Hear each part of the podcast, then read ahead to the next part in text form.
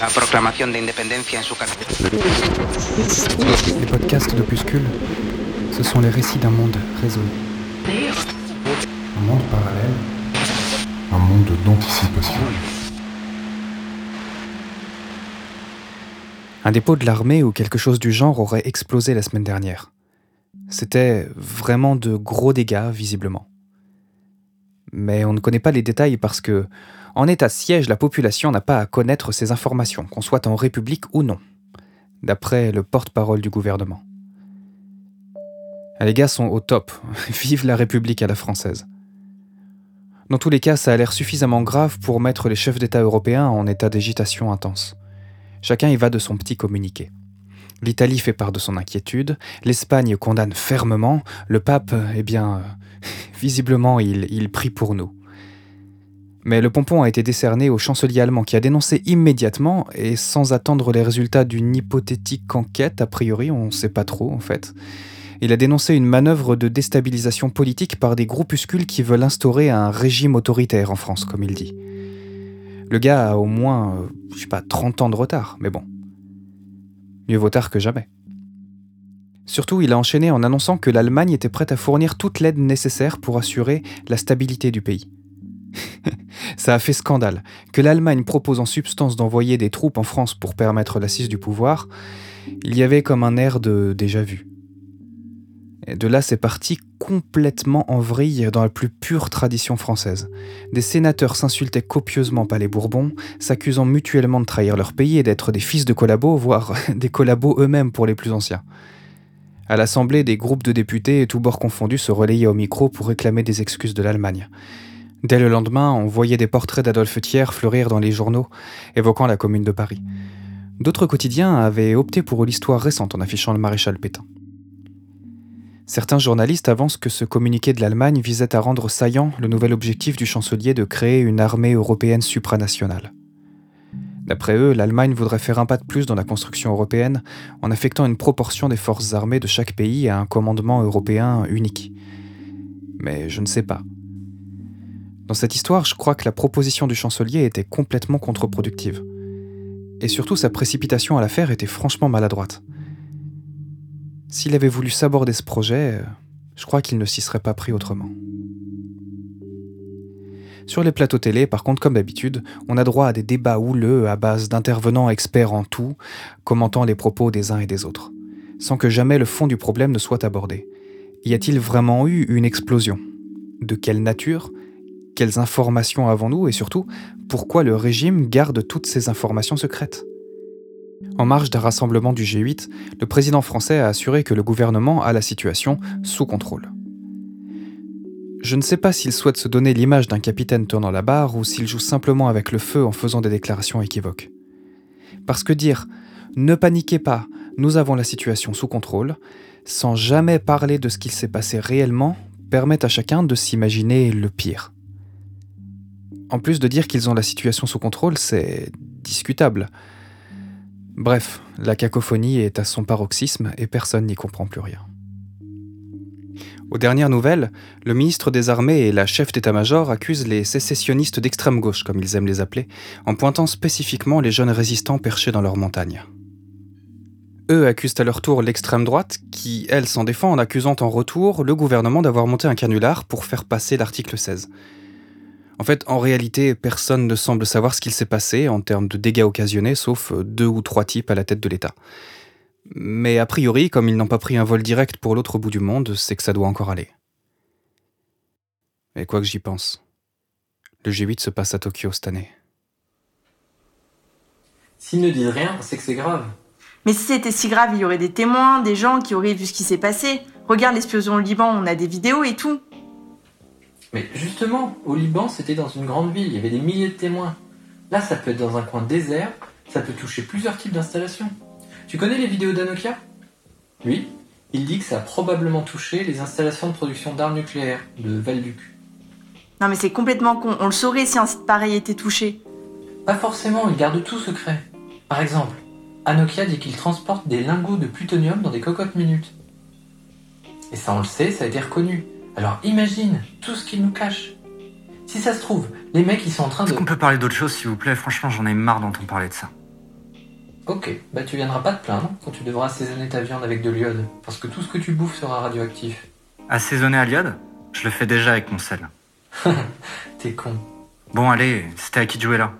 Rachel, non? Bah moi j'ai entendu que c'est une expérience au LMJ qui a mal tourné. Non, mais ça c'est du flan, c'est les accusations de false flag débiles. Vas-y, mais on peut arrêter de parler de ça, sérieux. J'ai ma dose au boulot, j'ai pas envie d'avoir le match retour le week-end pendant qu'on essaie de faire un jeu.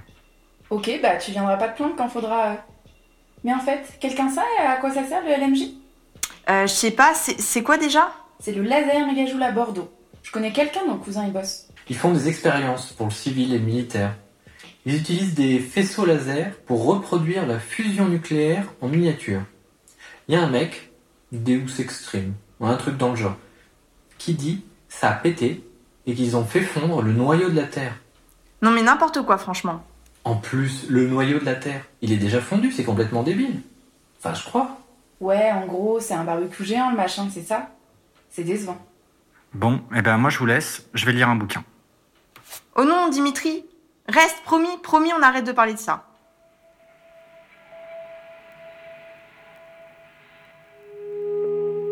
L'usage d'une vie est un chant délicat. Au même diapason, tous ne s'accordent pas.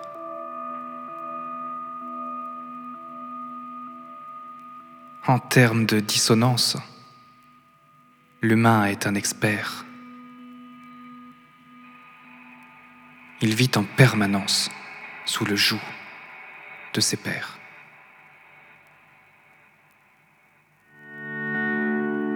Nos pères ont prévu un espace pour chacun, dans toute société, certains ne s'emboîtent pas. Ils errent de place en place, attendent demain en vain, mais ne semblent sagaces qu'au jour de leur trépas.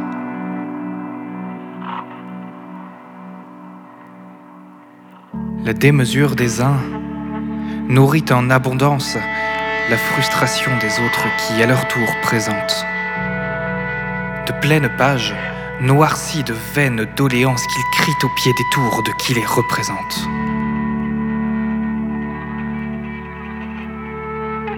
Alors s'instaure un rite que nous connaissons bien où certains portent la voix de ceux qui n'ont plus rien. Sont sollicités en tant qu'ambassadeurs mais ressortent corrompus par l'or des oppresseurs. À leur tour, ils répètent les fameuses litanies qu'ils exécraient jadis à leurs simples soumis. Ils bâtissent leur tour d'une terne couleur, celle qui atteint leur âme ainsi que leur valeur. Il ne faut pas longtemps à ceux qui sont floués pour mettre au banc ceux-là qui furent leurs députés. De forts ressentiments en soulèvement social, le contrat est rompu, la foule devient bestiale.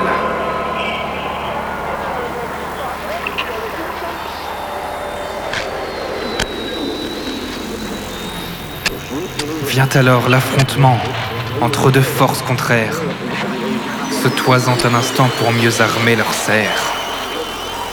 Ils attendent fébrilement le faux pas de l'ennemi pour épancher leur rage en se ruant sur lui.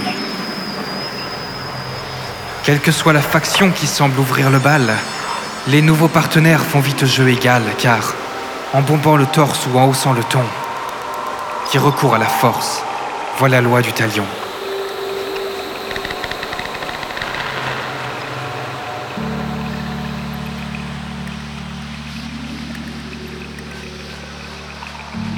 Je voudrais tant que cesse cet affreux jeu de dupes qui consiste à abattre et vite substituer. Ceux qui nous muselaient d'une manière abrupte par d'autres qui fédèrent mais complotent pour régner.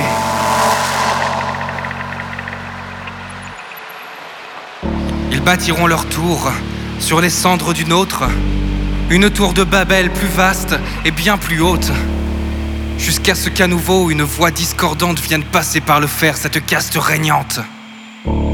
Insensible à nos mots, la terre nous inspire. Comme ces révolutions, les nôtres sont légions. Bien loin de se calmer ou de se contenir, elles tourmentent le soleil et l'homme tourne rond. Va-t-on un jour contrer ce vilain tour céleste et vivre enfin en paix pour le temps qu'il nous reste? S'affranchir de nos maîtres, rompre l'expectative, ne plus bâtir de tours barrant nos perspectives. Chercher une vie simple, humble et sans prétention, s'attacher à bannir les souhaits imprécatoires, et puis construire un lieu où mettre en détention ceux qui érigent des tours dominant la terre, car... Que tourne la terre ou que la terre ne tourne, ce qui entoure la terre de ses ternes tours, vient tour à tour du fer croisé entre sourds, ou bien du ministère montrant ses fiers atours. On a toujours affaire à tous ces villes vautours qui nous mènent à la guerre au rythme des tambours. Et tous ces dignitaires ne donnent en retour que travail subalterne et titre de séjour.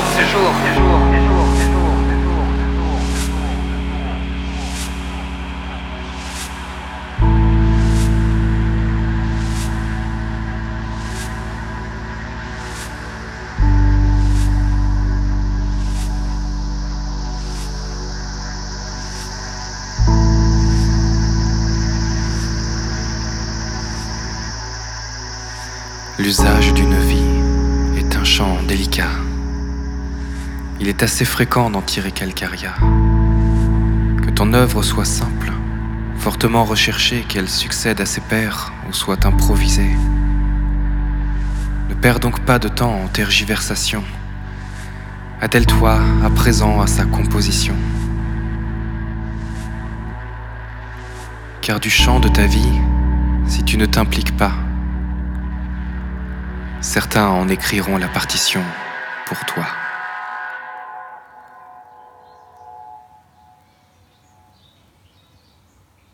Les théories fumeuses ne manquent pas au sujet de cette explosion. Il y en a quelques-unes encore à peu près plausibles, on va dire. D'autres sont franchement farfelues, à la limite du ridicule. Mais pourquoi fleurissent-elles autant? Dans le dernier reportage télévisuel que j'ai vu à ce sujet, l'objectif était manifestement de discréditer les porte-voix de ces théories. Un traitement du sujet exclusivement à charge qui sélectionnait les personnes les plus ridicules de leur point de vue. Il semblait vouloir montrer à quel point la bêtise gagne du terrain.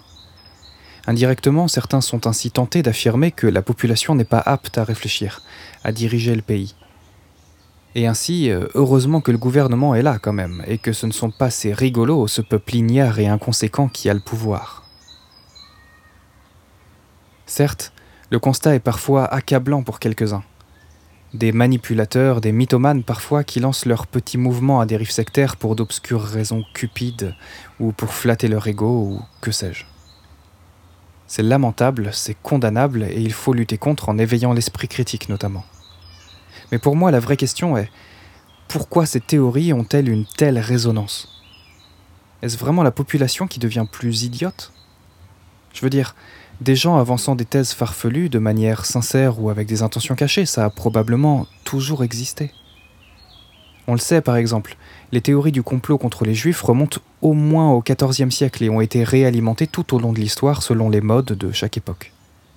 Au XIVe siècle, une rumeur les accusait d'empoisonner les puits sur ordre du roi de Grenade. C'était une rumeur suffisamment répandue et suivie pour que des juifs soient assassinés, poussant même le pape de l'époque à menacer d'excommunication des gens qui participeraient à ces exactions. On pourrait penser aussi aux accusations de sorcellerie au Moyen Âge qui œuvraient du même principe, les théories du complot contre les communistes aux États-Unis au XXe siècle, et tant d'autres.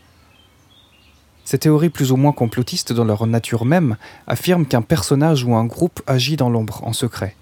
Un groupe qui aurait pris le pouvoir et qui serait capable de contrôler et planifier tout ce qu'il se passe dans le pays, voire dans le monde. Que ce soit vrai ou non, j'y vois surtout un signe que la population ressent n'avoir aucun contrôle sur les politiques du pays, que les ficelles sont tirées par d'autres, et qu'il est alors impossible de s'y opposer par les voies légales.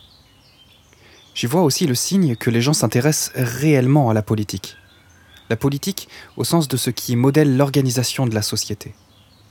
Ils cherchent des réponses aux problèmes qu'ils perçoivent et dénoncent ceux qui, d'après eux, leur retirent ce pouvoir des mains. Les gourous veulent en général le pouvoir pour eux-mêmes, d'accord Mais les gens qui les suivent, eux, veulent parfois simplement un modèle différent, un modèle dans lequel ils croient et surtout un modèle qu'ils auront choisi. Bref, ils veulent retrouver du contrôle sur l'organisation de la société, en somme, ils font de la politique.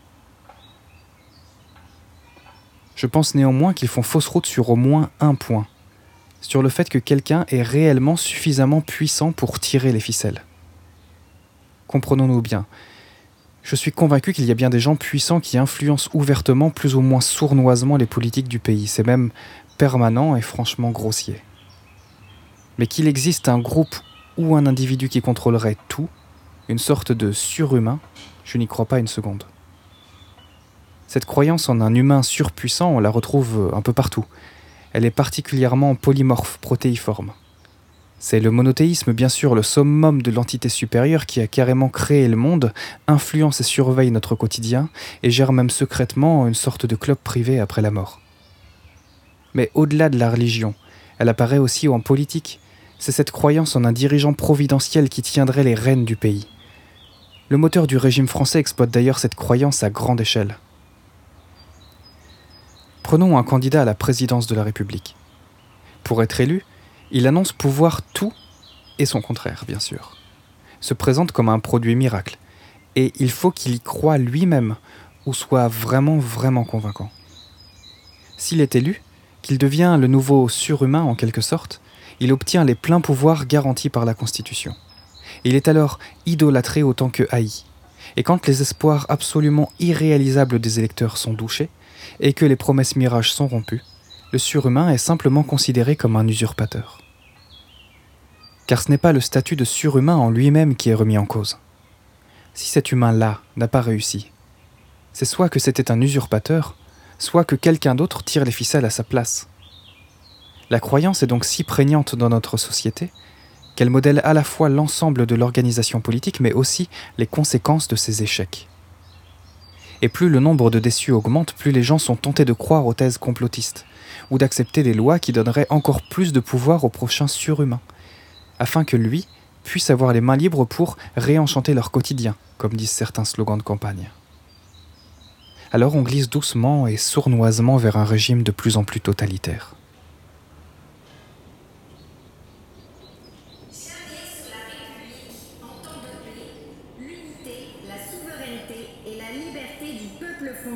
N'auront été autant menacés. La République ne protège plus le peuple. Elle en noie la culture dans la mondialisation et asservit les plus faibles aux multinationales qui ne reconnaissent, elles, aucune patrie. Elle défie les lois des États souverains comme des enfants insolents. Face à elle, la classe politique est corrompue et incapable de faire face aux enjeux de notre époque. Et Zoé, qu'est-ce qui se passe? La situation Pourquoi il y a autant de monde par est ici? très grave. Elle est pas La censée commencer que ce soir, trop l'Agora instable Et le pays sans Si, je sais capitaine. pas, je crois que c'était pas prévu. Le navire France dérive, en proie aux tempêtes Mais c'est qui, elle, tu sais? Sombre Non, au creux des vagues, sans vision de l'horizon. La République a fait son temps. C'est pourquoi nous venons proclamer la renaissance du royaume de France, pour que rayonne à nouveau la France éternelle. Attends, il, il proclame la monarchie? L'héritier de la couronne et descendant de Louis-Philippe Ier, Jean IV de la Maison royale d'Orléans deviendra le roi des Français. Quoi? Non mais c'est qui, sérieux? Attends, c'est l'action française? Loin des querelles de parti, loin de la corruption intellectuelle et morale, il régnera avec pour seul cap l'intérêt de notre nation. Non mais c'est une blague, c'est pas En possible. ce moment même, une section entre à l'Assemblée nationale et au Sénat pour porter le message aux députés de la République qui seront enjoints à déclarer publiquement leur loyauté et fidélité à la couronne et prêteront serment dès ce soir. Voilà, mais ça craint, ils sont en train... Leur tâche sera de faciliter la transition le temps nécessaire. Les chefs d'état-major des armées et directeur général de la police nationale ont déjà annoncé leur soutien indéfectible. Non mais c'est un vrai coup d'état en fait. L'actuel président de la République annoncera dès demain sa démission et leur ordonnera solennellement de prendre leurs ordres du nouveau roi des Français.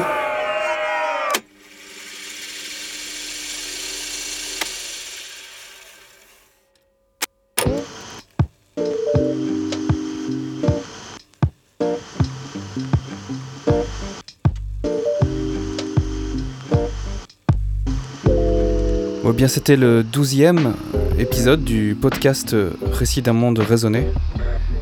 Et euh, je pense que c'était le, dernier pour l'instant. Je vais faire une pause en attendant que les choses se calment. La situation est assez grave et euh, je vous tiendrai probablement au courant, peut-être si ça vous intéresse, de la suite. En tout cas, de ce qu'on va décider de faire avec les cercles pour faire face à cette situation. La chanson que vous avez entendue s'appelle La Terre des Tours et elle fait partie du projet Opuscule. Voilà, faites attention à vous et on se tient au courant.